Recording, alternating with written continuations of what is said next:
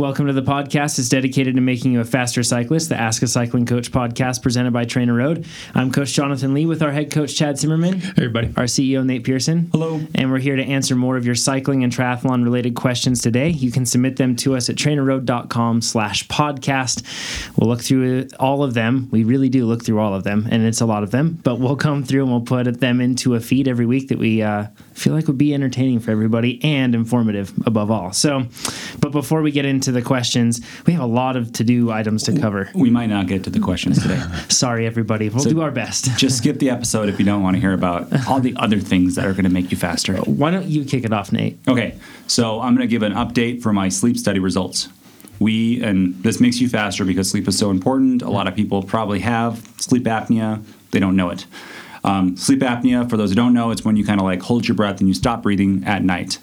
Uh, I had a, it's been a long saga. About a year ago, I did a take home test where they put a machine and you sleep with it in your bed. They measure certain things. It's not as accurate as a that you actually go to like a place to do a, um, a clinic clinical study where you actually like sleep in a bed inside of their the doctor's office. Um, but so what they they found in there is I had I did have some sleep apnea. It was moderate, right on the edge, and I also couldn't breathe through my nose very well. So I had my tonsils removed and some um, stuff fixed on my nose. Then, then a year went by. I started to snore, and my sleep did not improve at all. I did the at-home sleep study, or not. Sorry. Then I did another at-home sleep study. Results were inconclusive. So then I got to go into the actual clinical place and do it. This is one where they hook everything up to your brain. They can t- tell what stage of sleep you're in, um, a whole bunch of stuff. So those results showed that my sleep apnea is actually worse than was first measured. Yikes. So this is not so bad. 18 events an hour, which is considered moderate, but What still is an though, event? An event is um, having like stop breathing. Okay. Yeah. So this would my 18 events an hour would happen during REM sleep. So they have a little printout, and you can see in the first stages they would happen once in a while, maybe like two or three a minute, which isn't so bad. But then as soon as I went into REM sleep, I would get a ton of events, and then I'd get kicked out of REM sleep. And I looked up a little bit. My doctor didn't tell me this, so it might not be accurate, but I looked up online. And I guess when you go into REM sleep, something gets released in your body and you you actually don't move anything. So I think all your muscles relax. So that, that makes sense because the doctor thinks that I have something in my throat collapsing, and that's why I can't breathe. Hmm. So I was actually only in REM sleep for 6% of the night when I should be in it for 25%. Yeah, so I asked what would change if um, I did hit that 25%, and they said better, um, better mood and better executive function. And that means executive function isn't really being a CEO, it's more like It's very specific. yeah, making uh, decisions um, day to day and, and that kind of thing, critical thinking. So hopefully that will be improved. Um, I had only three REM cycles, and I should have had four. Uh, but the the crazy thing is, and they only had me do this once during the study. I only actually got to this point. But my wife always says, when you sleep on your back, that's when it's really bad. And during the study, at like one in the morning, I got on my back, and it just happens you know, not naturally. I just roll over, or it does happen naturally. My score then jumped to 50, which is like pretty severe. So basically every second almost. No, it's it's uh, 50 times an, an hour. Oh, sorry, a minute. So yeah, Yikes. so um, every 12, 11 seconds, I am I am like not breathing. So that can't be well good for cycling recovery. No. Uh, one quick question I have on this is how much of the population, I don't know if you know this, but how much of the population actually ends up getting 25% of their sleep being in REM cycles? That's a good question. Uh, we're going to get the doctor on the podcast. We're waiting until my story gets all the way through, and then it'll come on. And he uh, is really knowledgeable, so Awesome. it'll be great to have him on. But what so what I'm going to do is I'm going to what's called a CPAP machine, which is one of those things where it pushes a constant flow of air into you while you sleep. The best part is every morning it will download the data. It Good. Uploads it to the cloud, and then it downloads the data to my phone. So every morning, I get a score of how many, like my um, my apnea score, so how many events I have per hour. so I can like try to beat it. I talked to the doctor about the um, tape my mouth shut, and he's like, that doesn't do anything. So Somebody, I think, tried to kill you. me but actually when you have it when you do have the the air pushing through your nose sometimes they have you um, do a chin strap which is the same as as taping your mouth because you can get a leak through your mouth. Um, but he says, let's try without doing that at first. Wow. So I'm hoping I'm going to get so much better sleep, and I'm going to smoke you fools. I'm fools. I'm talking not any people on the podcast. The two guys in the room with me. Once I uh, can sleep all the way through the night, just, what- just wait. What about the snore detection stuff? Oh yeah. So then I also there's a sleep cycle app I've talked about before, which I measure like I actually use that. yeah, it's it's got like a function like what your percentage of how well you slept at night. I don't think that does anything. Um, but I do use it to track like what time I get in bed and what time I get out of bed, and then I keep a constant track um, of that. And I think I pay one ninety nine a year to like have it sync between phones and stuff. Dollar ninety nine. Wow. Yeah, so it's not that Okay, bad. that's cheap. Yeah. And they just have a new function out for snore detection, which is you can turn it on and it's supposed to detect how many minutes you snore and it will actually record it so you can listen to it. It I've used it now maybe uh, for a week since the day it came out, and uh, it hasn't detected any snoring for me. So I don't know if I'm just not snoring loud enough or if I haven't snored. Uh, but Is snoring tied to a decreased quality of sleep? uh, snoring is a hallmark sign of sleep apnea. Okay. So is if you're uh, overweight, which I'm not overweight. I'm not, um, but having a really big neck circumference. Uh, I think we talked about this before. Uh, Yeah. Narrow jaw, which I have. Like the the doctor talked about. Instead of CPAP, I could do some surgeries, but they sound like way worse than a muscle biopsy because it's like I, they could carve stuff out below my tongue to make it so that my tongue can like sit lower Yeah, no. and then remove these other i guess you have other tonsils below your tongue that they could take out um, change stuff to my palate like and i'd have to go to stanford to do these because they don't do them in other places. And anyways No. he said for like insurance wise we have to do a good faith effort on cpap but if cpap works i might be on that for until the rest of my life or technology changes and we can do Wow. something else So you'd have to sleep with a machine every night. yeah, and you even take it um, on the road. Yeah. And insurance, like they, if you don't use it, insurance stops paying for it Well, because like a rental kind of thing. Um, at least that's what it is for this doctor. Jeez. And then the the last thing, or not the last thing, but you've also been trying out Oh, yeah. because so right now in in Reno we have pretty bad allergies up here where we live. It's high desert. We get a lot of pollen that ends up coming through. A lot of wind. It's really dry air. And you've been instead of do you get allergy shots every year? No, Or so- what you what have you traditionally done? So I'm allergic to everything. yeah. right? and I and the reason why we're talking about allergies is not just because I enjoy talking about myself, but because in cycling, there's allergies can be a huge limiter. Um, Totally. There's a, a Sir Wiggins just got in trouble for this, right? He's like, Yeah. oh, it's allergens, and that's a common thing that you see at the pro cycling level. They blame it on allergens and they get something else. But I think there's a lot of people who suffer from allergies, and I want to share my experience about how you get rid of those. Um, I've had there's a there's a race in Reno in the fall, right when the sagebrush blooms, and I always did horrible at that race. And I actually like I couldn't breathe deep. My power was like 30 or 40 watts less than it should be. It's the Pyramid Lake Triathlon. Yeah. And I, I realized that's right in the middle of the sagebrush, right when it blooms every year. Yeah. And I've even DNF'd that race because I, I couldn't breathe, and someone gave me an inhaler, and that helped. But what I've I've tried in the past are allergy shots, which are um, you go in I think once a week and you get a, a small dose of whatever you're allergic to, and they do this prick test to figure out what you're allergic to, and you have to stay there for 30 minutes because the the shot could give you put you in the anaphylactic shock, and they'd have to then administer something. So it's a huge time suck, like an hour. But uh, little insider baseball. Most of TrainerRoad, not most, but a lot of TrainerRoad was written in that allergy office like six, seven years ago, whatever. Yeah. because I just had to stay there. Right. Um, I've done I've done two rounds of that before. That Yeah. did reduce some allergies, but I still had really bad allergies. Yeah. And now they do something. Uh, Euros are probably familiar with it, but they're allergy drops. So they'll give you like actual drops you can put. Um, so they're called sublingual, so below your tongue, and that is the same the same idea as allergy shots, except it's virtually impossible. You still have to carry an EpiPen, but to go into the anaphylactic shock because it's going, it's, it's being like absorbed by your skin rather than being injected into you. Right. Okay. So I just started that. I have a dosing phase going up. But I broke out in rashes all around my body. Yeah. Uh, I've stopped. You guys have seen them pretty bad. Yeah. Um, my rear end is much worse. Oh, Do you guys want to see it? No, no, You sure? we're good. We're clear. It's like the scar no, episode. we're, no, all good. No, it might be worse. But anyways, I am itching like a like a crack addict or something all around. But I just I just wanted I didn't know that these were available. They're relatively new in the U.S. Um, they're it's an off-label treatment treatment, so the FDA hasn't approved it yet. So Mm-hmm. I my insurance won't pay for it. I'm paying about seventy dollars a month. Gets delivered to my house. But if it cures allergies, and I think you're on it for maybe three to five years, and then you're just done.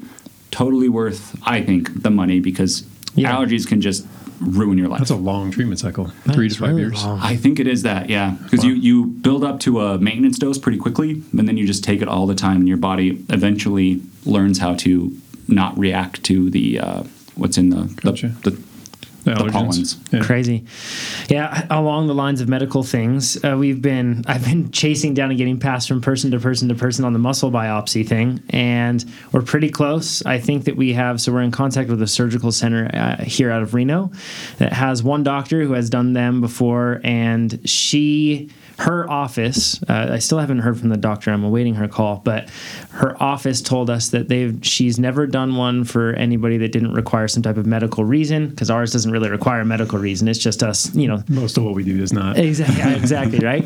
But this is a situation where it's not covered by insurance. It's not a medical reason. Also, it's not a study, and she's only done them with studies or like a medical reason. So uh, her, the whole office is like really hesitant to do it for some reason. Should hear from her by next week. So Can't we just do a study? Isn't it crazy? Like, Let's do a study. yeah. It's just called a study. Yeah. Well, even then too, like, isn't it crazy how you go to these places and you're just like, I want this procedure, and and it's tough to do. Like, it's a lot harder than you think. So, Uh, We can, um, Chad. I've talked to Jonathan about this, but I figured out a better sport for Jonathan because we think he's fast twitch and a high VO2 max. Boxing. We're sending him to Cuba. and when you look at me, you just think of a boxer, right? yeah, send him to Cuba Every time. Two, three years, ready for the Olympics. there we are. Yeah. Okay. Yeah. Uh, there are plenty of sports I'm sure that if I was 100% fast which I'd be better at. So I certainly haven't picked cycling because I feel like it's the it's the sport that highlights my my f- gifts or Genetic anything else like yeah exactly most right so i just like riding bikes the other thing we want to talk about is the race that's coming up for you nate your collarbone should be healing not really sure it is but Coming it should up be healing for all Coming us. up for us. yeah for all of us um, and it's going to be your welcome back race after your collarbone Yes, welcome back. 100 miles on gravel, and they're doing a new route this year. Uh, from what I've heard, What's the race called? It's called Lost and Found. Forgive me. Yeah, and it's a gravel grinder up here in Plumas County, I believe. So it's up north of Lake Tahoe, about an hour and a half. And uh, this is by Downieville. And if, and if you're familiar with that region, it's in that area. It's not known for being a technical race or anything else like that. It's just uh, dirt roads. And the dirt roads we have up here are broad. They're usually washboarded, a lot of them. They'll have some rocks in them as well, uh, but they're occasional. It's not like we're dealing with rock gardens from a mountain bike race or anything. They're just rocks that are you know strewn throughout the road. Uh, but it's it's going to be a long day, 100 miles on mixed surface. It's going to be a long one, and I'm really looking forward to it. We picked out some tires. We're going to go with uh, a 45C front tire. It's going to be the WTB Riddler. It has super tiny knobs in the center and they're really low profile, but then it has taller side knobs. So then if you're off camber or leaning into a turn, you have more traction. So, for those who don't convert centimeters real well, how big a tire is that if it were a mountain bike tire measured in inches? Uh, one point eight. Uh, okay. Yeah, yeah, it'd be probably closer to actually a two point two. Oh, really? This tire So will that's a measure. fatty. Yeah, Oh. yeah, two. It's it's like a mountain bike tire from a few years ago in cross country. Tires are constantly getting wider, so it's a pretty wide one. And we're running a wider tire up front than we are in the back. And this is like a BMX thing. You see that you saw this a lot back in the day with BMX, and you still see it now. But basically, with more volume in the front, uh, we're able to run a slightly less pressure in the front. We're able to have a wider contact pa- patch and more control. So that's the point with that is to run a little wider tire up front. And also, though, it has to do with the bike, right? Yeah, we can clear it in the front. So What bikes are we using? We have specialized crux. The fork has a really like substantial space. The Mm-hmm. the rear triangle is not quite the same. The rear portion of the frame, we can probably fit like a 35C, 37C, and anything more than that, and it might get a little tight, especially if we're going through bumpy terrain where we might be flexing our wheels or anything like that. Things could rub. So uh, we're going to be running a slightly narrower tire in the back. Chad and I want to run one called the Equinox, I believe is the name of it. Yeah, And- WTB. Yep, and it's by a WTB as well. And that one has it's almost like a slick. It's like a textured surface on the top, and then on the side it has side knobs.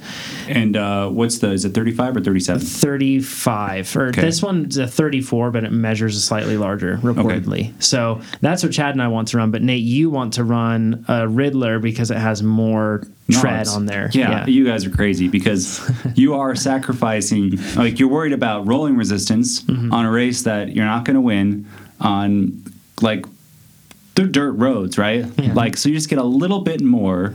Um, Over a stuff. hundred miles, though. Uh, yeah, yeah. Yeah, Substantial I mean, distance. um, so let's describe the race for a second, okay? Well, let's also consider the snowpack that's up there right now. I don't know what that's going to be like. If that's going to lead to muddy roads, but super big muddy or knobby tires with narrow clearance in the back could be an issue. That's a good point, actually. well, you know, well, those slicks will be an issue in mud too. yeah, this is true. But I don't Yeah. know that they'll glom onto the mud quite quite as well. I think that what we'll be able to do is with It's a theory. flex from the tire. I'm sure it'll blo- it'll knock out the mud eventually. Uh, if it's muddy, no matter what tire we have, it's gonna be a, it's gonna be a bit of a mess. Mess. And that's probably the case in a few spots because I think we go over some passes that are over seven thousand feet. Uh, so that's If we go over right, some snow, you guys are going to be also. at five thousand feet right now. There's still banks of snow here. So I bring my fat bike. Yeah, So anyway, okay. So the, this race, I talked to somebody on the Clif Bar team who did it, and he says that you all start and you're in a uh, there's like a peloton that goes. So you first start and looking at the videos, they're hauling right, and then it breaks up a little bit, and maybe there's a fast peloton and a slow peloton. Then a bunch of people just kind of doing it for fun. So in that peloton, dirt gravel roads, we have a whole bunch of snow. Sounds exactly like Chico because it Chico does right have 'Cause- snow.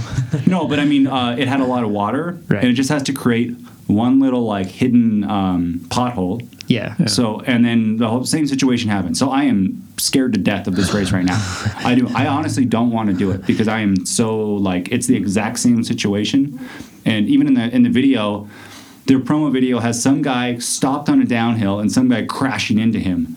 Like I don't know why the guy stopped in the downhill and didn't pull off more, but just some dude stopped on the downhill and some other guy hits him. Nate is sufficiently freaked out. Yes, I am Yeah. super freaked out. So I think the only way, and I have to do this because I'm going to say to do it, and then I'm, my competitive nature is not going to let me Mm-hmm. do this. But I need to let the race start, time a little watch, give it two minutes, just go 100 miles solo, and maybe I'll catch some guys and I'll ride with them. Just start back because they started us in different groups, right? They got like the racing group, and then there was a gap, Yeah. and then the the more uh, recreational and riders. it's more like I think they all uh, from the video. I, I don't know really that they roll at the same time. I think they give them a They bit roll of at the same time, as far as I know.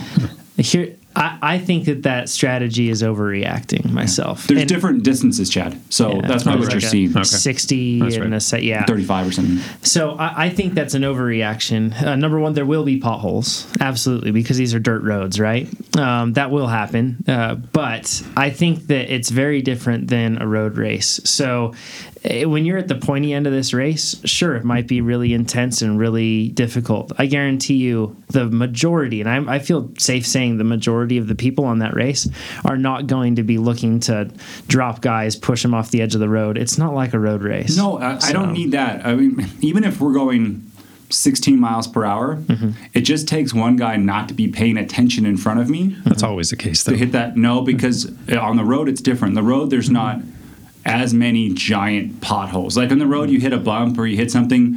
Yeah, it- but, it's uh, fine. You're any- going to be okay. Any number of other things can go wrong. I mean, mass start racing is inherently dangerous. I mean, everybody's relying on everybody else to do everything right. So Yeah, yeah. So there's. I'm not saying it's not inherently dangerous. I'm saying on the one to, to 100 scale of danger, it is much more likely on a bunch of people riding on this gravel with the potholes that could be hidden, like in Chico. yeah, then compared to another race We're, like on, we're on burlier bikes too, so those same mm-hmm. potholes aren't going to have the same effect on our bikes as they are on a narrow. I, wheel. I think mm-hmm. this pothole that took me out, but I didn't really see it. I just saw that guy go in it. It was deep enough to scorpion him, and unless he had a shock, hmm.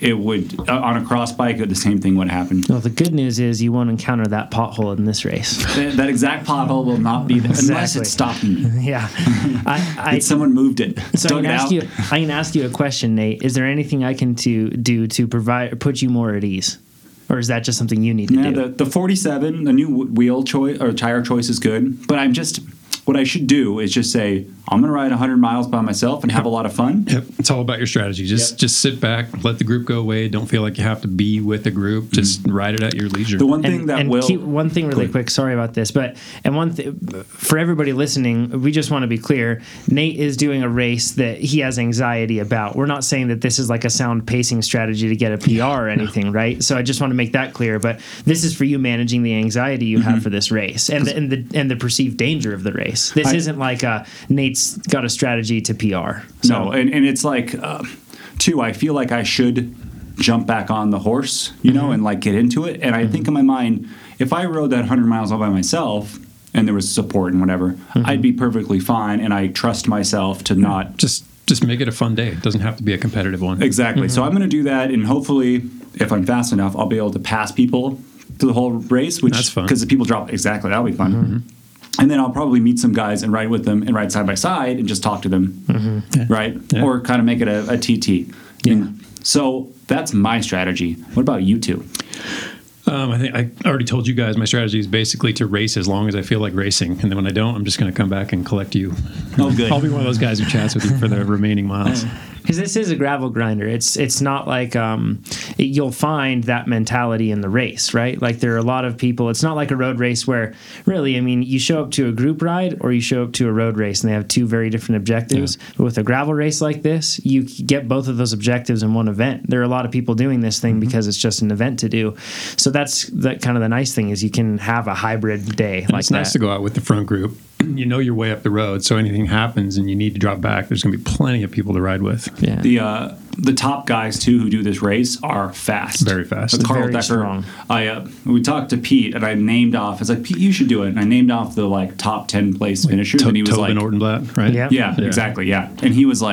the like top ten place finishers, To- and he was Tobin like, Ortenblad, right? Yeah. yeah, exactly, yeah. And he was like, oh wait, those guys are really fast. I can't win this. yeah, no, it's rough. I'm going to do my absolute best to stay at the front. Um, uh, I'm not going to do any moves to mix things up in the beginning, uh, unless the pace is abnormally slow. But I'm going to be wise. Those guys, I doubt it. I doubt it'll be slow, right? Yeah, Uh, it's 100 miles too, so like It's a long day. you don't And- want to mix it up early. this is 100 miles of gravel. You, you can't really run like a ratio on this of how much, you know, in terms of wear and tear, fatigue, or anything else, you know, gravel versus road, how much more tiring it is. But this much I do know it is a lot more tiring when you are constantly dealing with bumps. And also, the, uh, you carry more tension through your body for a number of reasons because of obstacles coming up, but also because you're trying to maintain traction in a lot of situations. And the way you maintain traction is through, you know, positioning your body and managing the torque going through your legs. And you do that with more tension in your body. So it really does. It, it fatigues you a lot. So it's it's not the type of day where you want to go out and be a hero if you know that you would just be lucky to even keep the main group in, or the front group in sight, which No. is my situation. So It's going to be a long day. Yep. So I'm going to be sticking with those guys as much as I can and trying to keep my nose super clean from the wind. Uh, that's the goal. Uh, it, the one thing that I think is going to be tough on this is going to be nutrition. Uh, Yeah. I, because What do you ja- guys? Let's talk about this. jarring with your body too is another thing that um, can that really does affect the digestive process when you're jarring constantly like that. And there's more fatigue going on with your body. I, I don't i haven't figured out exactly what i'm going to do. This much i i think that with the front pack it's going to be hard for me to choke down a rice cake uh, but who knows? Maybe i would have time for that. But those usually are just saviors for me on long big days like that. Just some real food uh, really helps with me. Um, but so those are bacon egg soy uh, like soy sauce and um, ginger and brown sugar. That's what and then rice. And it's a little rice cake. It's in the Skratch Labs cookbook. Those are like my go-to that i usually bring. I should pay you to like bring me a few extras. Yeah because they're really a pain good. to build or to, to make. And and also uh, get medium grain rice if you're looking for which rice to get, and you want to be able to. Um, Or why not short grain? so I guess medium grain actually bonds the best. They say, or so I've been told by Skratch Labs. They say that it's the stuff that bonds the best together.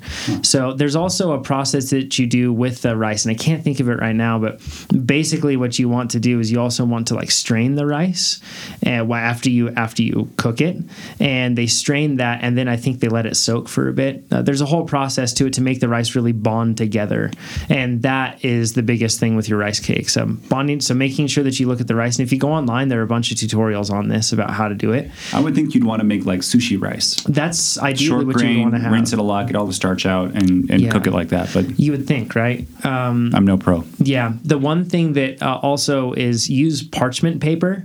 So it's foil on one side and then paper on the other.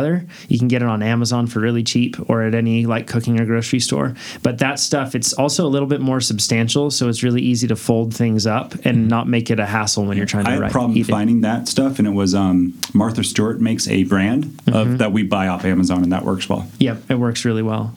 So that's that's ideally what I'll be eating. I'll probably bring with me too. I'll, I'll bring some. Uh, I'll bring a Pro Bar. Pro Bars, they're meal bar. That doesn't seem to mess with my stomach, and that's something that I could easily take a bite on and then put it back in, and not just eat the whole bar all in one thing. You know, they're pretty big, um, but I'd be able to to keep things trickling through with that. Maybe some chia seed gel. That stuff is so. You're low- such a flower. it's so low calorie, but I know it won't mess up my stomach, and that is one thing that has me worried. All the bumping and jarring, uh, that it could just magnify any potential issues I have. So I'm trying to err on the side of caution with Are that. there aid stations with water? yes, There are. Oh, yeah, lots. cool. Great. I think with food too. Oh, and I'll be using Skratch. I always use that for But my. if you're in the front group, you're gonna stop. No one's stopping. Right? stopping. I mean, No, maybe not. they're gonna have. They'll probably hold it out, sure. but Grab a bottle though. but the- the food, I mean, I don't there's know no if you can get threat of running out of water. yeah, there's no threat. That's the running out. concern. Yeah. yeah, the food though, I think that we've got to carry food Sure. with us. Chad, what are you gonna do? A couple bottles of super starch and just cram a bunch of fig bars in my pockets. Hmm. Nature's Bakery fig bars. Any? Are you gonna? You are you guys gonna target any calories per hour? Probably not. I still haven't decided my approach. I think the fast group is going to be faster and not going to want to work. So I think I'm going to recognize early, recognize early that that's not going to be the group I'm staying with. So it's going to be really easy to stay on top of my nutrition. It would be hard for me to bring down like 250 calories an hour of the type of food that doesn't mess up my stomach. I usually have to eat more of it. The stuff that's more calorie dense, uh, a lot of the like manufactured stuff, like goos or whatever else, it tends to mess up my stomach, and it's kind of a pain because you can get so many calories out of so little. So that's the tough thing about being in the front pack. I'm not sure the pace will allow me to really take in 250 calories an hour, but I've noticed success in terms of maintaining energy on long days when I can take in roughly 250 calories an hour. Yeah. There, there is an expiration point with that though. That's not too bad. I mean, that's what three gels. Yeah, like three gels. And if I took three gels early in that race, I would be a mess toward the end. So unfortunately, but yeah. Yeah, all your It'd be genetics, so but easy. your, your stomach. Yeah. Thank So you, Chile. Yeah. I'm going to take like uh, probably 400 calories an hour. Uh, it's going to be six hours. So I'm going to have that on my body Mm-hmm. through uh, like the pink lemonade, honey stinger chews, Mm-hmm. honey stinger waffles, I can do that stuff. and uh, whatever else I feel like. I know something like that. But oh, and uh, bonk breaker bars. I like those too. you historically have an iron gut too. I am iron gut. Yes. Yeah, I can't eat the, the high Hmm. sugar, the maltodextrin, all all that stuff. It just uh, makes me queasy. Yeah, I tried that on our so uh, for Sea Otter. I was down there and we did uh, we like we mentioned. I think we mentioned on the last episode, but we rode a group of us for an event called Chef Cycle for No Kids Hungry, which is pretty awesome. There's chefs all around the country right now riding, and people pledge money to them, and uh, they've been riding and racking up the miles. So you pledge per mile, and they're getting close to their two million dollar goal, which is pretty Nice. awesome. So really cool event. But a group of us rode from San Francisco to, to Carmel. So it was 140 miles, and it was paced really well. We had Ted King, Andrew Talansky, and uh, you know Yuri Hauswald, Jesse DeAnthony, like really solid riders uh, up at the front, uh, and we were all up there taking turns. But they turned, they pulled for the majority of the ride. So the pace was pretty manageable, and everyone stuck together. But I had some of the little, I think it, I think they were like a ginger ale Clif Bloks earlier on, and I felt really bad for a while with those things. And then once I after that, I ended up having a rice cake, and that ended up switching things around a whole lot. Like once I started, once that started to kind of process through, and I got some real food, I felt a whole lot better. So, um, but yeah, that's the goal: 250 calories if I can. Cool. Uh, Uh, I think what? How long do you think this race is going to take us? I think it's going to be over five hours oh no, it's for six. sure. Like it's going to be like a five, six and a six half hours. day. Six, seven. Yeah, I think it's six long? and a half. Yeah, it depends on what group you're in, but it could be six or seven hours. Yeah, it's going to be going to be a long one. You 'Cause I- don't, you don't think the league group can do it in round five? Uh, I look at the results. I want Yeah. to say it's like 5:30 is the top. Okay. Like the winner, but I'm not sure. yeah, we'll see. I mean, I, I'm thinking that I'll be definitely around six and possibly gonna, on the I'm north just gonna side. bank on a seven-hour day then. That's Yeah. what I'm banking on. Seven Yeah, hour day. It's probably a good way to do it, right? Because then at least you're prepared for that if things do go bad. Guys, we buried the lead. we did. we buried the lead so bad. What, what do we do on Monday? Uh, we got our DEXA scans. oh my gosh. and we should pull up the. How fat are we? I have it up right here. Okay, you do. Okay, well then, Nate, you relay the data. Okay, and then so- we'll bring excuses. Okay. So, so everyone knows, you probably know if you're a long time listener, but I'll give a brief, brief overview. We get our body fat scanned every now, we're going to do it every quarter, which is DEXA, which is the gold standard. It actually shoots x rays through you and figures out your bone density or your weight of your bones, how much fat you have, and then it calculates what your lean mass is. One thing on that, really quick. Sorry to interrupt. It doesn't actually like scan your lean mass. It uses the two other measurements to then decide what your lean mass is. Correct. That's why I said calculate. Yeah, yeah. I just want to make sure Yeah, that that was clear. understood. Yeah. But it doesn't measure doesn't it measures more than just your subcutaneous fat, which is the fat below your skin, which is like what fat calipers do. So when you do mm-hmm. fat calipers, it's just measuring that. It measures your intermuscular fat, so to see if you are a ribeye or a sirloin. and then uh, it also measures your visceral fat, which is the fat around your organs, and uh, that is like the worst kind of stuff that can kill you. So normally, your well, the, the percentages that you're about to hear are much higher than you would normally assume that someone would have. About double.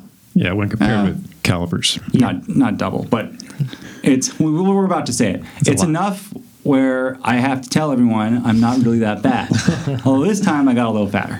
So let's start with uh, our flower, Jonathan. Okay. Jonathan, you actually got skinnier again. He doesn't waver much though. I, Yeah, I no, he- don't. eh. I so His fluctuations by, by comparison to ours are pretty small. They are smaller. And last year, I actually was last year was my leanest point around this year or around this time of year, and I was what I would call deprived at that point. so I was not eating enough, and I was Overtraining, pretty undernourishing. I was pretty worn down. Um, I was really excited because I had finally gotten a handle on the knee issue at that point, you know. So I was really putting in some time and not eating enough.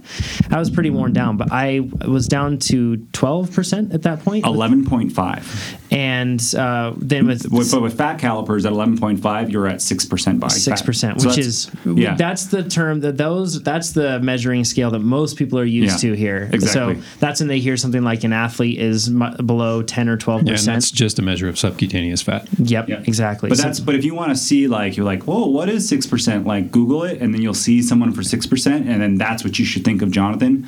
Not think of him at eleven and a half percent. Right, correct. Yeah. And, but this time, um, I went back for the previous one we did back in January. I was at 15, 13.8. 13.8.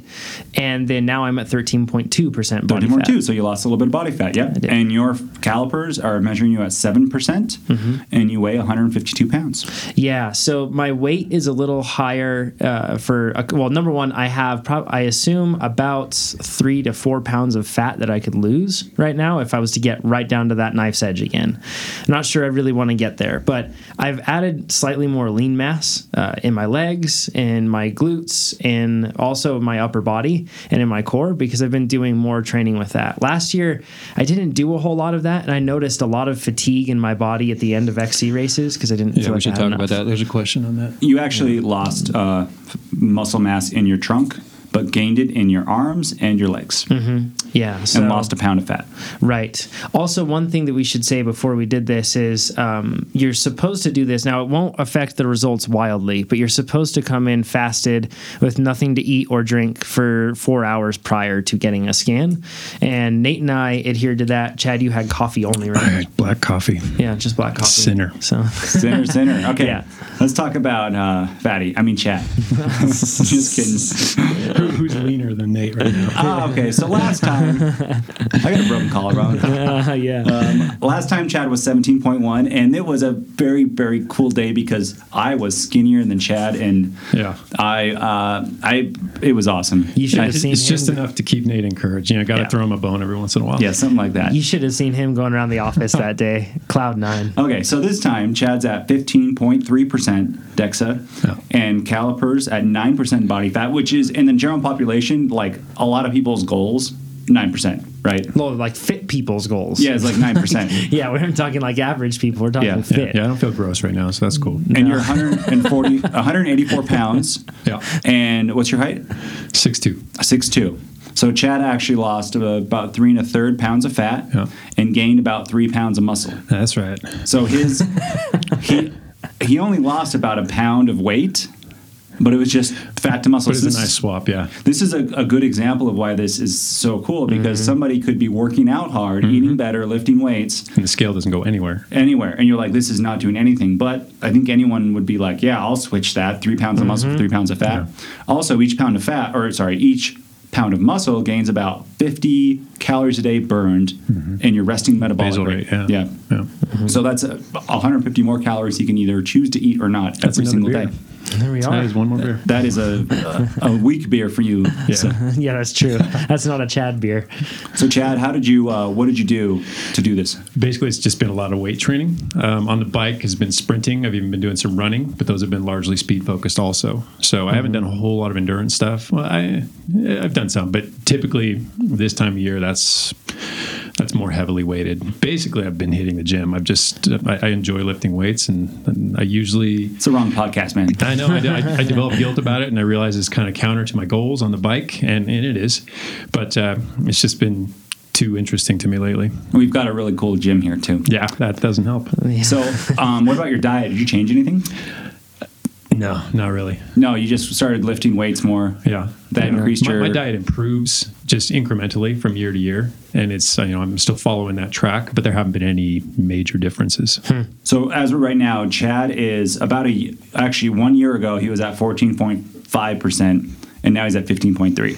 Yeah, well, So he's actually gotten worse. His low point though was 11.1. so although he says his diet has improved year to year, science has not backed that up. well, no, that 11.1 was, I mean, that was performance tanked due to that. Yeah, I got were- light, but I, I fell apart. So you were in a low period with your performance there. Yeah. I remember that. Yeah. I, I think for a day my power to weight ratio was higher than Chad's.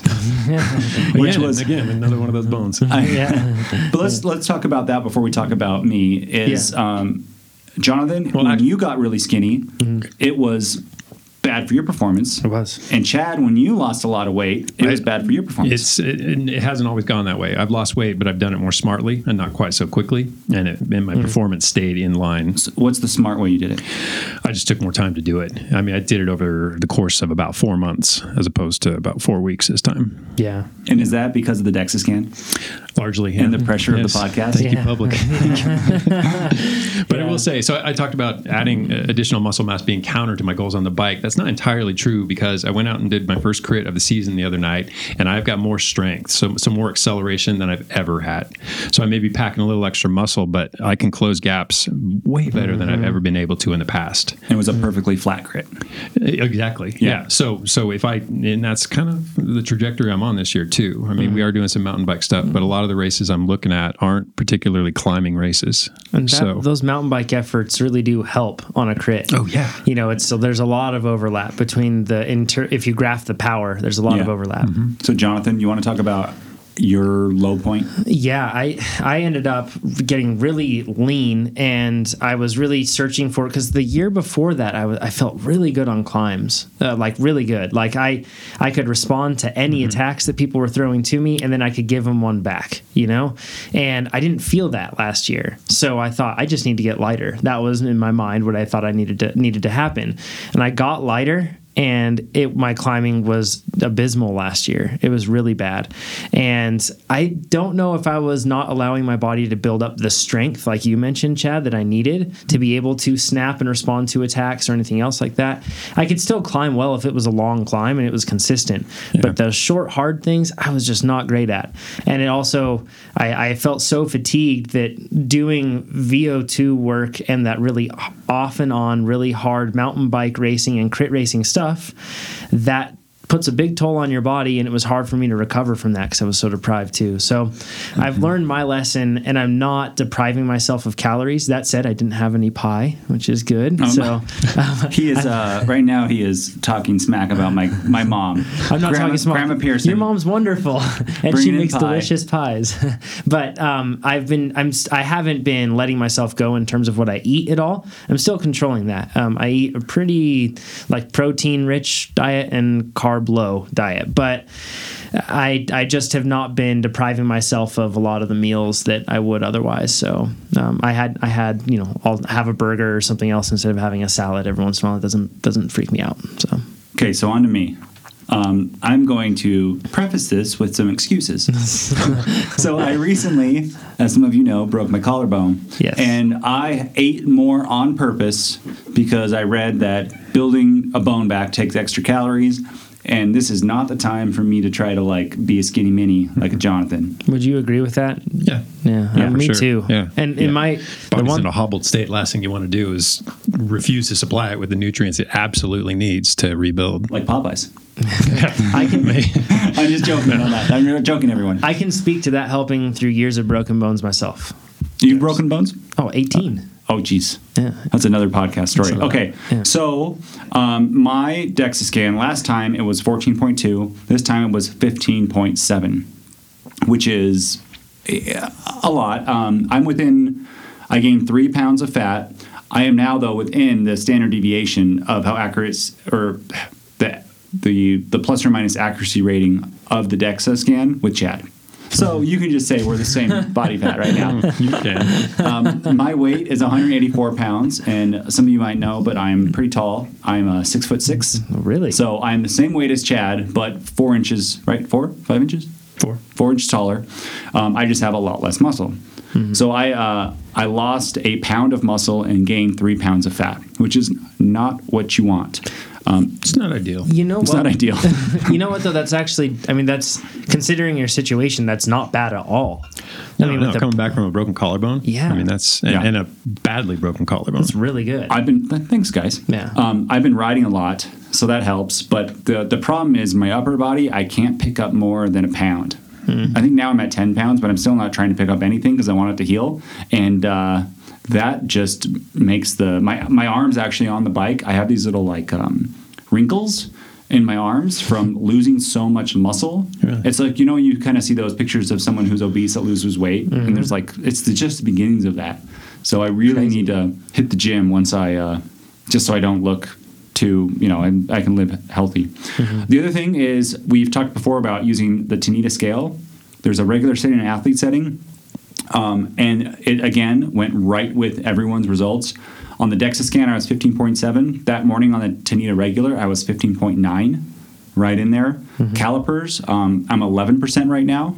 So 11%, I think I want to get down back to 9, but 11% is uh, not so bad. And the Tanita athlete had me at 10.6. Yeah, so that and that thing carried across all three of us too. Well, I was- Jonathan didn't do it. I ended up doing. Yeah, I Oh, didn't okay. enter it in the data. I was 0.1 off in both yeah. situations. Yeah, it's and it amazingly has consistent. tracked the entire time down. I think the only one that's different is when we got really when you two guys got really low. Yeah. The calipers didn't track as directly, like the same proportion to DEXA. right. Um, but I was down from.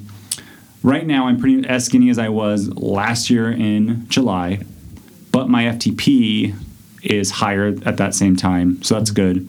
And my fattest point when we did the first one was 23.7, which is Did I, do I look that different? No. I look the same, right? You don't look. Well, no, you do look thinner now. Oh, yeah. yeah, you do look thinner. All right. Yeah, You guys should have told me I was getting fat.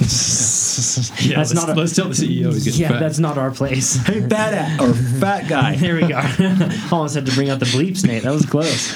Um, so uh, Dexa. Oh, and last thing with Dexa scans, they're for us they're fifty dollars a piece at a local medical diagnostic center. If you have such a place in your area, you can look them up. They may have them at a university as well, uh, or like large hospitals, they may have them there. and they don't require a referral unless you want bone density as well. Yeah, these are commonly used for like osteoporosis situations or anything like that. Uh, obviously, insurance doesn't pay for our just our, our vanity, even- but honestly, I don't even think we can get a bone density scan unless we have a general physician's referral, I think so. regardless of insurance. Right. So if you're curious about getting a DEXA scan, that would be it. In terms of Tanita scales, because every time we talk about this, we usually get questions about which scales.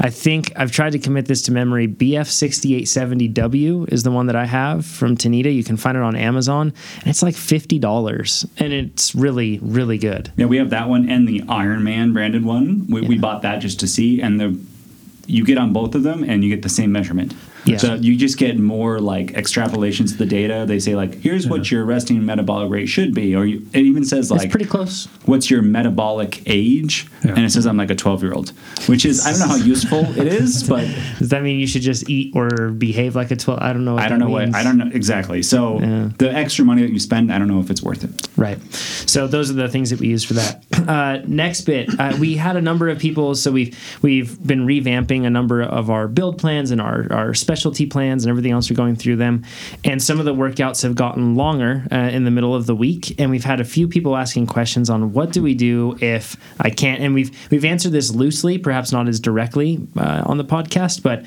what can you do if you're the type of person that was lucky to squeeze in an hour before and you only have an hour and a half, or and your workout calls for an hour and a half now?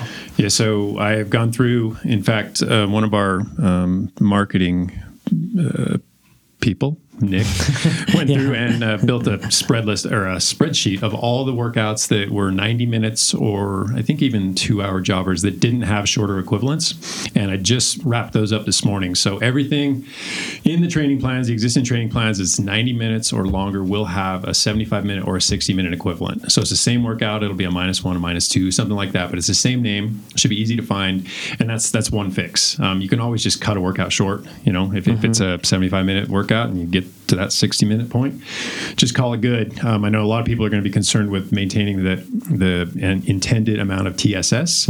In which case, you can fill that. You don't necessarily have to fill it with intervals. I mean, if you're getting a, a hefty interval workout and you do five of the six scheduled, and then you do an easy ride to make up for the remaining TSS that you missed, not exactly the same adaptation, but you still still got the hard workout in, and you're keeping your TSS on the upswing. Awesome. And once again, plan A is always stick to the plan. You, you'll have When guaranteed possible, yeah. best results, but life happens and sometimes we have to change it. So let's go into BJ's question. He ha- has a question about cramming for a half Ironman. Nate, you, I think you know something about that. I know about cramming. He says, I complete the two or I completed the two phases of your sweet spot base plan. Took two weeks off from cycling due to yoga teacher training, two to three yoga classes per day. And now I'm ready to continue training for Ironman Santa Rosa 70.3. I was thinking of easing back into the bike this week, which leaves five weeks of solid training, which at this point he's probably a little closer to that point. Should I start the beginning, start at the beginning of the half distance triathlon specialty plan, or partially through it so I finish the latter portion of the plan in time for Ironman Santa Rosa? First off, BJ, you're not exactly cramming for it. You've got 12 weeks of sweet spot base in your body. So that's far from cramming. You're already basically ready to race. Might not be a fast race, but you could probably do it. Um, secondly, I don't know that I would recommend jumping straight to the specialty plan, especially at uh, long distance or long course and ultra distance. You could just base train. Build training is kind of icing on that cake, and then specialty is like the cherry on top. So, if anything, I would recommend that you jump into the build plan. And five weeks is kind of an awkward uh, gap to fill because it's it's hard to load for four weeks and then take a recovery week. It's hard to load for three weeks, take a recovery week, and then what do you do with that extra week? So uh, you might you might have to play with that a little bit. Uh, if you can take four weeks of loading and then a, a, week of recovery prior to your race, that'd be the good. That'd be my recommended way to go. But if you notice after you know, three weeks you're starting to fall apart, you're going to have to take your recovery week then, and then just kind of figure out those remaining two weeks mm. or week. So yeah, so you might have a, a rest week earlier too, right? You go yep. like two, then a rest. Could do that too. Yep. Yeah, yeah. You can mix it up any way you want to. Just make sure you know your your uh, fitness is trending upward.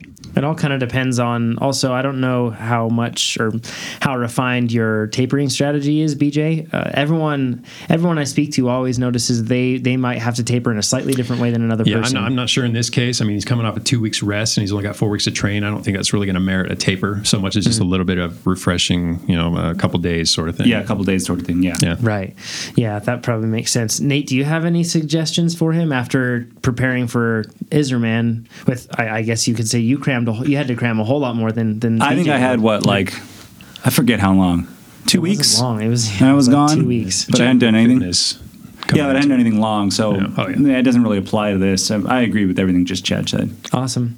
Uh, I Brand- concur. Brandon, he says, "Hey guys, love the podcast. You were at five stars per kilogram, but since you started including occasional interviews with industry folks, you've improved to five point five stars per kilo. Ooh, that's world class. That's a good, I guess, star per kilo ratio. I'm not sure how that works out, but he says it's possible the improvement was due to Nate's weight loss. Oh, Either way, but not this time. We're down. yeah, five point two there we go.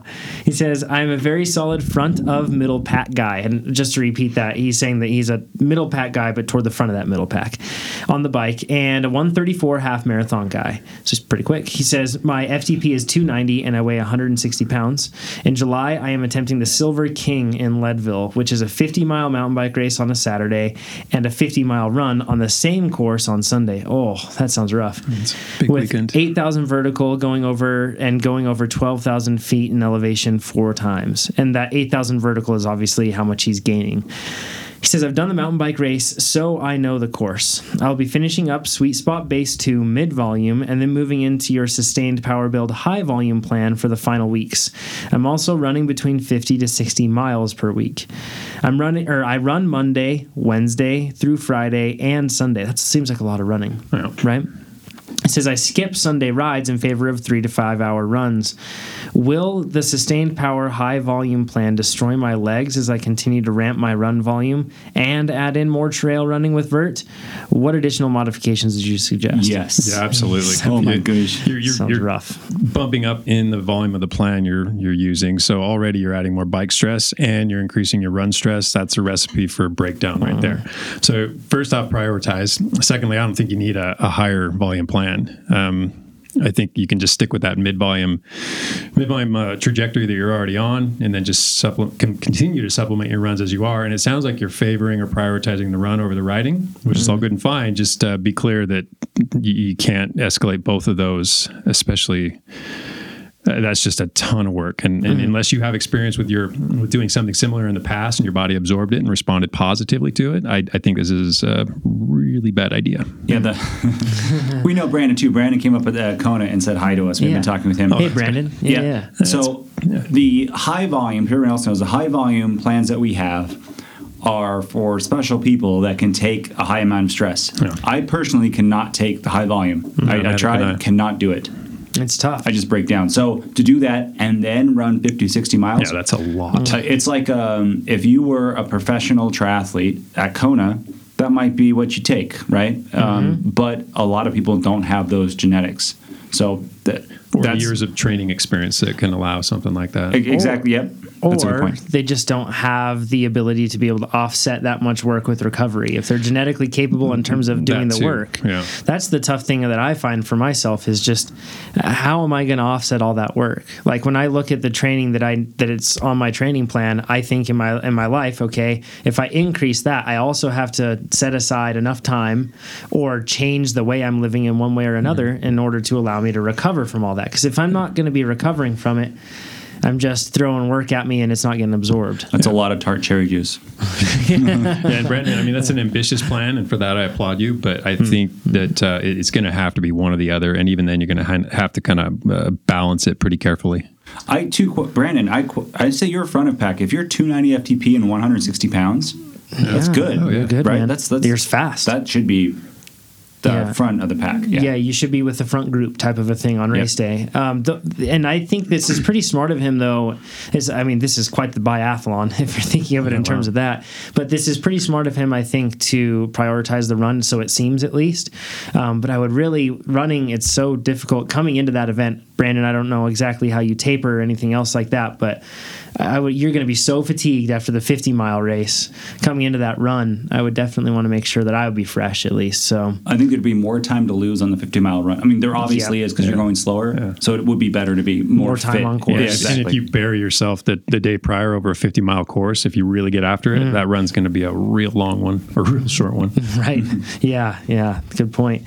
John, he says, great podcast and love the pod or great product and love the podcast. Five stars. Thanks, John. Appreciate it. He says, I did sweet spot base mid volume one and two, and now that we are riding outside, I'm having a hard time maintaining a training regimen since the outside rides change things up. I'm 55, 210 pounds, and have an FTP of 240. I want to break through the next level and wanted to know how to best do it given the outside rides. I used to get dropped at 19 miles an hour, but now I hang in there most of the time thanks to TrainerRoad. Oh, good to hear, man. That's awesome. And he says the rides I do are approximately 40 miles, and I take my turn on the front, which gives me some VO2 work. Not sure how to substitute these rides with any other training to get stronger, though. So let's cover that first. Uh, he has another question, which we'll get to. I'm sure Chad's excited to answer that one. But uh, I guess this one, breaking through a plateau, is one thing that stands out to me that he feels like he's hit a plateau. Subbing in group workouts or group rides outside, you kind of say goodbye to a lot of the intentional Yeah, you become subject to everything else that's going on in the group. So it's uh, it's really hard to maintain your structure if you're abiding by someone else's you know, tactics or whatever's going on in the group, someone else's plan. So it's, it's kind of an either or situation. Um, you can weave a structured workout into a group ride, but it's difficult and it's it's just not going to be that high quality. So it's kind of you got to choose which is more more important to you, doing those group rides or you know maintaining the structure and increasing to improve your fitness. Chad, Chad or John, sorry, I said Chad. Um, based on what, how much you're st- stress you're taking right now, if you're in the low volume plan, I'm guessing that 40 mile ride maybe is on the weekend, unless you're fortunate enough to be retired at 55. Um, do two structured interval workouts during the week that are hard, and then do that nice hard ride on the weekend. That's very common. Um, if you're not in it to win it, like national champ, enjoy those outside rides. Yeah. But those Yeah. two structured interval rides during the week will really help that ride on the weekend that with your friends and you can enjoy that. Um, if you, if you can take more stress, that's when you start filling in the TSS filler. Maybe the day after that that hard outside ride, you do more of a sweet spot or an endurance ride, either inside or outside. But it's people get. I'm the same way. Uh, there's actually an outside group ride on this weekend, and I'm like, oh, okay. There's going to be a climb, and it's going to be 40 minutes, and if I do it at this percent of FTP, I can get this. Like I overthink it a little bit. Yeah. Like I'm just uh, now. I'm like, let me just try to. I'm still overthinking it, but I went. This is what I did. I went back and saw the previous times I've done that loop. Said, Yeah. okay, it's going to be about 180 TSS. I then looked at my week and said, okay, if I do today's workout and I monitor and I go down and do PETIT at 40 plus that 180, that'll be 220. And then based on the rest of the TSS, I'm not going to go too hard for the week. I've already had two hard interval sessions this week of VO2 max and a um, supra threshold ride. Um, so that's how I'm thinking about it. And I'm not going to like ruin my outside ride with some friends. That's going Right. to be enjoyable. But I'm still, it's not going to also ruin my training mm-hmm. because I'm going to monitor, step back today's ride so that I can do it tomorrow. And I, I think I've talked about this, but I'm doing this two days on, one day off thing. I've been really liking it with my collarbone. Hard day, endurance day, day off. Mm-hmm. If I do tomorrow's ride, because it's a group scheduled ride, again, those group rides messing things up, it'll be a hard ride, endurance ride, big outside group ride. Mm-hmm. and then a couple days off. Exactly. So then I have to say, am I going to take just one day off or am I going to take two days off? It's going to be, I'm planning on, I don't know. I, it's going to take a lot of Popeyes and again, so- Yeah, just take that first day off, and then when you get on the bike on the second day, if you're feeling up to it, you you know you ride. I wouldn't expect to be anything higher than endurance pace. It'll probably be an easy day. I was thinking about doing an hour, but maybe um, I was going to do a like a over unders, but I might make it a sweet spot workout and then do endurance, day off, and then do my over unders. Yeah, that, I, Something I like that. Err on the side of uh, always err on the side of recovery instead of more stress. If there's a especially question, in your right? situation. Yeah, Still healing. consistency. Yeah. Um, this brings up another point that I forgot to talk about. Ooh. So this is super important, and it's it's this is a huge insight that I think that has now changed the way that I am living my life day to day. This is this better be big. Is everyone ready? Wow. So. I've been on my mountain bike, Yeah. right? Because more upright on my SRM. My FTP was 275. Mm-hmm. I lowered it from 310, 300 from the crash. Mm-hmm. I've been working hard and I've been doing some of the same workouts over and over again, and I've, I've gotten through that. I then raised my FTP to 290. Okay. I did two rides more on my mountain bike on my SRM. I had then switched that out with my cyclocross bike, which has a Stages power meter on it. And I did that because Lost and Found's coming out, and I can now put a little more pressure on my shoulder. I did my first workout on that that uh, cyclocross bike, and I thought the stages was totally not in line with my SRM because it was so easy. I'm like, my FTP just went up. This workout's totally easy. Right. And like I said, I've been eating a lot more. We then got the DEXA scans, and um, I did. I was like, oh my god, I'm fat. And I didn't eat anything. Like I started eating way less. I restricted myself. Went to bed hungry. All that. Didn't have any carbs in the morning. I then did Baxter, which is I've been doing that a lot, which is just 90 minutes aerobic. Mm-hmm. Should it should feel very easy if your FTP is right. So on that same bike with the stages, which which I thought was different than the SRM.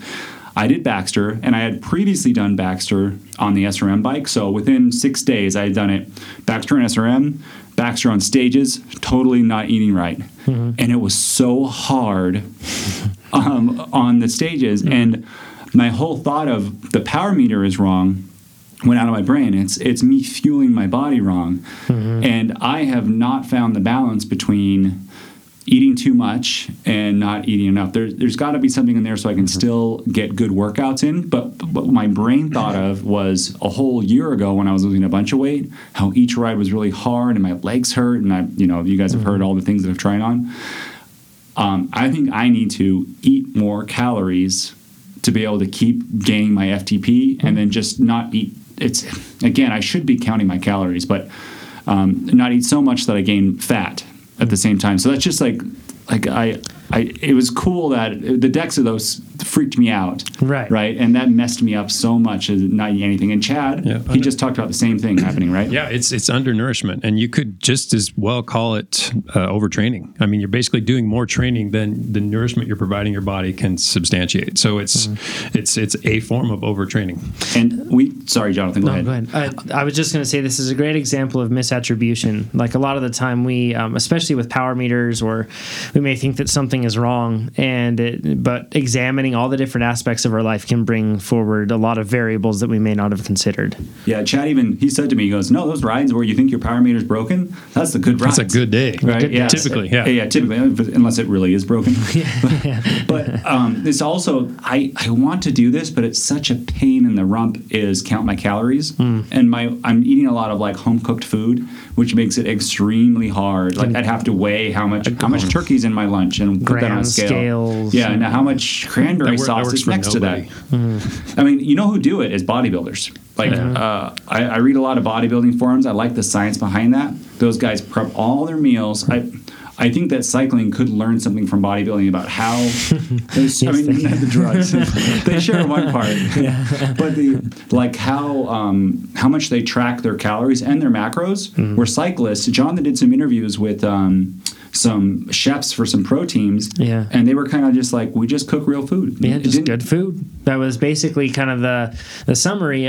I was really expecting something a little bit more data driven. Yeah, and it was- sciencey, right? Yeah, and in the end, it was just like, no, we just you know a lot of good food, and and and I know that there are chefs that are more specific about it, right? And that's something that I think that you're you're spot on though, Nate. Like with power, it's and with tools like TrainerRoad, and I know that sounds like a plug, but with power and the whole system of training around power, we can get so just knife's edge specific on the prescription of work, right? In our training. But, you know, recovery is a t- tough thing. Nutrition also is a really tough thing. We can't be quite as precise. Uh, but that doesn't mean that we can't make improvement on that side. And Yeah. it should help. So what I'm going to be trying now, between now and the next DEXA, is I'm going to eat. I'm not going to restrict myself. I'm going to try to oh, a little bit. I'm not going to try to do Popeyes and big pizzas and all that kind of stuff and ice cream, but I will try to eat enough calories so I'm not going to bed hungry every night and, and you know stay kind of topped up, and get the CPAP and actually sleep and it's going to be a kind of this will be a it's not a very good test because i'm changing two things and being able to sleep is probably pretty huge. It's going to be big. but let's see what happens with my weight my body fat and my ftp Yeah, it'll be interesting. as long as i don't die at lost and found Cutting back to John's question really quick, uh, seeing as how you just finished Sweet Spot Base now you're riding outside, I'd really recommend looking at the general build plan and low volume. Like Nate's mentioned, those two structured interval workouts you can do a week. I've always found that if I hit a plateau, if I look back at my diligence and following a plan, it's usually due to something like that. Or like we talked about, maybe it's malnourishment or, or lack of nourishment, anything else like that. So uh, his last question. Oh, go ahead. if Nate. there's a mistake we've made it Yeah, yeah, yep, that's the truth. Uh, his last question, he says, "Can we hear why Chad picked the Domane with endurance geometry and how he is liking it?" And that's you had a giant TCR before, which is like a that's a full on Full on race rig. typical race bike. So you'll have like a shorter head tube, steeper front, uh, steeper angle, meaning that the forks aren't quite as raked out. You might have like a slightly lower bottom bracket, and it's just more of an aggressive position. Yep. The Domane is the more endurance, more comfortable bike, right? Yeah, but but from what I read prior to making this purchase, they said that the Domane had balanced that geometry or the difference between those geometries pretty well. Um, on top of that, it's a really versatile bike. I mean, I know it's fun to collect bikes and have a bunch of bikes, but you know, he who has choice has torment, right? And you, you're setting up for a race, and you first have to decide which bike am I going to ride, then which wheels am I going to use, which tires am I going to use. First and it gets problems. so that sounds fun to some extent it is but Right. t- there's also you know a lot of beauty and simplicity and i like the idea of grabbing a bike maybe putting on some different tires and just rolling so and this bike is uh, very accommodating in terms of uh, a lot of different types of events chad could it be that you're getting older too 45 no honestly no i can i can still ride the more s- severe geometries just fine it's it's really not about that i just like a bike that can do a whole lot Because your TT bike is pretty severe. oh yeah my TV, tt bike's about as extreme a position as a rider can endure i'm And not what do you- entirely sure i can endure it either but, but uh, yeah what are you doing to your bars Oh, yeah, I'm bringing the, the bars up. I, Yeah, need, I need to come Yeah. up like three it full doesn't count. centimeters. One thing on this too, uh, just to, to clarify, we I think we may have clarified this before, but um, Trek has just thrown alphabet soup at their bikes. So they have the Trek Domane SLR. That just means it's like their higher end carbon. Is that what I have? you have that one. Then there's also the RSL. he doesn't even know yeah. Well, no, someone corrected us on it, and I wanted to make sure I. It's got it right. confusing because there's the SLR, what you have, which is the high end carbon. Then the, disc. RSL is called the Race Shop Limited. and that's why I'm confused. And- RSL, SLR, come on. Right, Yeah. right. And Okay, the, that makes sense. yeah, right. So the RSL has a super short head tube like a race bike, more aggr- full on aggressive geometry. But what it retains is the IsoSpeed decoupler in the front and in the back. What- So- what The are those? adjustable one in the back. yeah, which is pretty cool. Um, so it's got basically your head tube is has like a um, imagine a pin going through your head tube, and then your or forgive me the steer stem of your fork, right, the part that sticks up from your fork. Imagine a hole going through that and a pin anchoring it to your frame, and then it's thin enough that it can actually flex. It's Gives it a designed little to flex. fore aft play. So the fork gives you fore aft flex, and then for the set for the seat, you've got this hinge point again, or I should say for the seat tube, you've got a hinge point. and then you've got a really cool thing on your bike because you can slide this basically this uh, this collar up your seat tube, so then that either chokes down on the amount of flex it can give in the seat tube, or it opens it up more. Yeah. And when it's fully opened, if you watch their little video in slow motion, there's quite a lot of movement going on there. There it's it's a lot of play. I understand the seat post, and that gives you more compliance, which is the mm-hmm. the the roads don't feel as bumpy mm-hmm. Mm-hmm. without losing some of the stiffness as when when you're riding hard. But why, Jonathan, would you want for aft play in the handlebars? Because a lot of people talk about you get a headset that's loose, you get the speed Oh, yeah, no, wobbles. it's- So why would you want that in the Yeah, so handlebars? it, the key thing is that it is not just loose, it's not free play, but it's actually quite resisted in the sense that the fork has to flex, and that's a carbon structure. It's designed to flex, but it takes a lot to flex it. Uh, the reason for that is because they want to make, think of it in this way if you can maintain traction, number one, uh, and that will be done by allowing your wheels to stay on the ground more over impacts. If you can maintain traction, your bike will be more stable. But also, what that does is that transfers less jarring up through your body. Now, the interesting thing is it's not vertical, like up and down cushioning or, or compliance you're getting. This is fore and aft. But if you think about a lot of the bumps that you hit on a bicycle, the fore and aft, there's a lot of fore and aft energy going on there too when you hit a bump. So that helps alleviate that. It's kind of the, you know, it's it's 90 degrees, if you will, from what Specialized is trying to do with their future shock thing, the squishy, the the spring loaded head tube. But So it's front suspension almost. it yeah, it is. Yeah, it's and, one form of it. and- yeah, and perhaps it's better said as like um, just isolation. It's trying to it's really just trying to isolate some of the energy that gets passed through that fork from transferring up to It's you. It's a pretty remarkable design. I mean, I feel like a broken record because I've said this so many times, but it's it's the most responsive bike yet the plushest. I don't know how Hmm. you can have both those things, but I do. and you did have to. It does have a pretty tall head tube, so you did have to bring your stem down a lot, right? Yeah, but I've actually balanced that out, kind of gone midway between the two extremes, and it's it's it's fitting really well right now. Yeah, because that's traditionally one of the downsides. And, and sorry to get onto the bike nerd stuff, but I rode a sixteen thousand dollar bicycle this weekend, uh, or the, down to Sea Otter. It's crazy expensive, but it was titanium and it was handmade. And after talking to the person it was handmade for, because Baum is the company and they don't make they don't mass produce bikes; they only make custom ones for each person.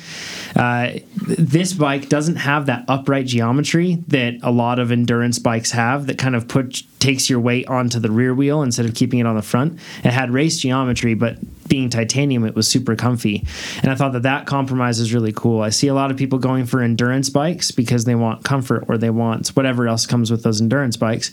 And they sacrifice a lot of handling a lot of the time because their head tube's so high mm-hmm. and they're shifted to the back of the bike. You don't have weight over your front tire, so it's not planted. So it feels nervous. So it's really cool to see these things happening and it's making us faster in the end, I guess. So.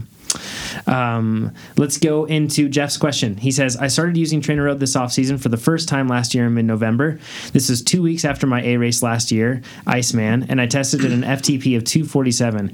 My latest test last week was an FTP of 284. I love the program. That's pretty sweet. Yeah. And he says, uh, mountain bike is my primary focus, and my first A race of the year is May 6th. It's Mud, Sweat, and Beers in Traverse City, Michigan. I've heard of that one. Um, they have really cool one day races up there like that. They have the, the Iceman thing, like you mentioned, too. Pretty cool.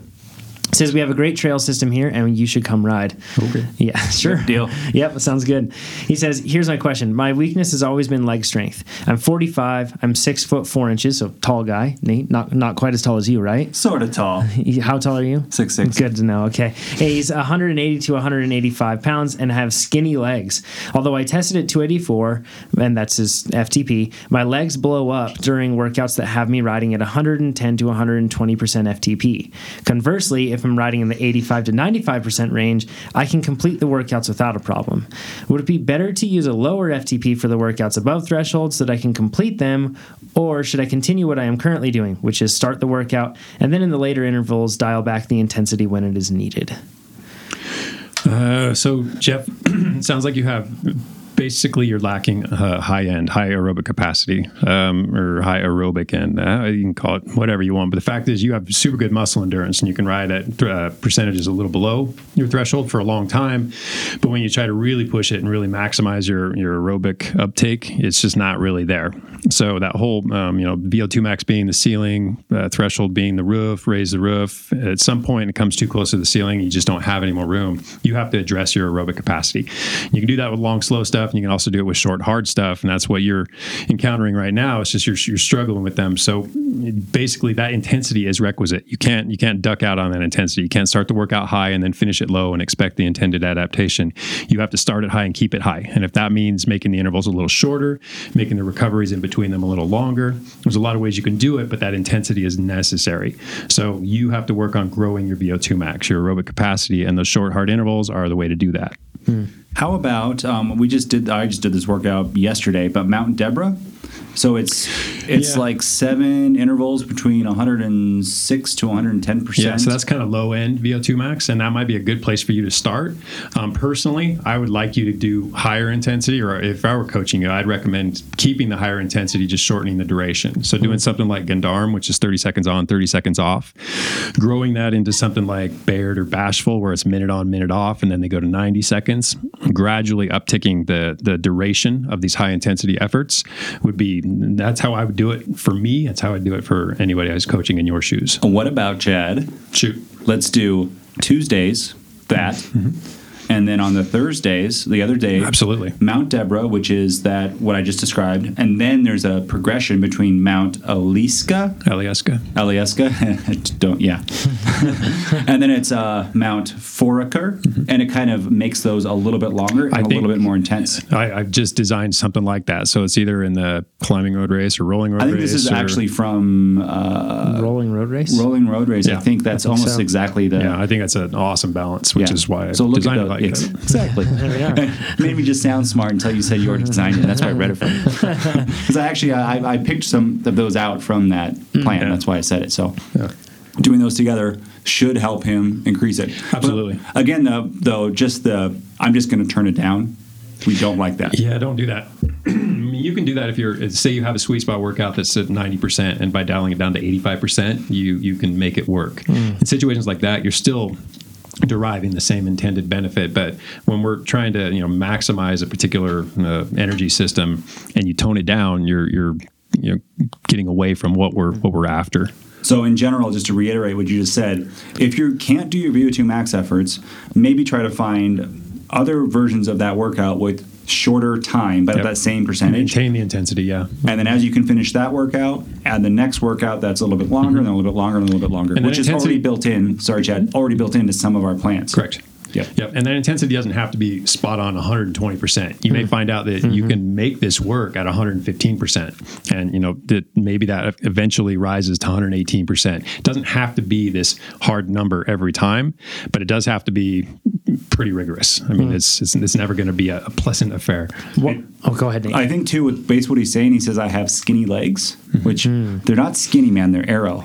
Like, get it right. and but strength isn't what we're after here. This is this is metabolic efficiency. So this is uh, it's something else. We're not looking to sprint hard for eight seconds at a thousand plus watts. You're looking to maintain a really high aerobic uptake and and put out or do quite a lot of work for you know two and three minutes at a time. That's what I wanted to address. Is that I think he wants us to say, you know, squat 225 No. five times. That's not what you're after right here. I mean, that, it's not to say that strength couldn't benefit you somehow, but that's uh, it's not the way I'd recommend addressing it. And the other thing, just feeling that, just going back to what I've said before, when I, I think there is a correlation for me is when I, or causation actually, when I don't eat enough, my legs are more fatigued. I, I feel it more in my legs, and my I'm not breathing as hard, but my Yeah. legs just hurt so bad. And you get like muscle soreness because you're not allowing them to heal. I mean, you're not Yeah. providing with the nutrients necessary to heal. yep. So that might be something to look at, or you know, look in the mirror at, at that thing. And you guys have covered the the physical side of things and which workouts to do pretty comprehensively. So the last thing that I would add to this is how much of this is also mental. You mentioned the skinnier aero legs, like you said, Nate, and I um I know that I've always in my mind told myself that I'm not good at steady state work. Science might even back that up. But recently over the past few months, I have really just put that out of my mind. Worked really hard on mentally reconditioning myself into thinking that isn't hard and that I can do it just as well as I can do short hard efforts. And you know what? It's paid off. I've noticed that it's so much more manageable. It's an interesting point. I've, I've jumped into VO2 max intervals before, you know, three minute uh, efforts and just fell apart. Uh, backed it up to you know maybe spent a week going from one minute to two minute to three minute, which is a really quick escalation, Mm-hmm. and tells me you know my fitness didn't change that much in a week, but my Mm-hmm. mental state did, and and I was able to do those workouts. So so there is absolutely a physiological component. One more thing before we end. Something else that I've changed in my training recently Yeah. is I have stopped watching TV on my intense workouts.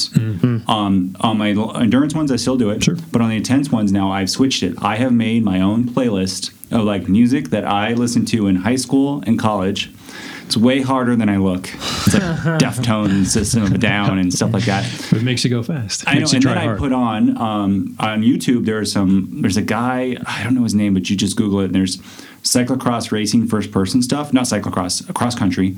and he's got like 90 minute races. He's a pro in Southern California, and I would just watch those, and I have the music on, and I am blowing through intervals that like it's it lowers the RPE. And I'm doing this Yeah. because of the um, How Bad Do You Want It book. They said that Yep. one the visual motivation of watching those races, and then the um, Music. the music the music being the number one is i've actually did some without any video stuff just the music and it just gets me way more focused on doing the hard work Yeah, that may or may not be the case with Jeff, but um, regardless, there is always a big psychological component, especially Mm-hmm. when it comes to hard workouts. yeah Yeah, so take care of the physical stuff and then address even the psychological stuff. You can always make gains in a lot of different areas. So thanks everybody for submitting your questions. You can do so at trainerroad.com slash podcast. Uh, we'll go through them again next week and we will answer them for you on this ep- or on the next episode. Thanks everybody. Thanks, everybody. thanks everybody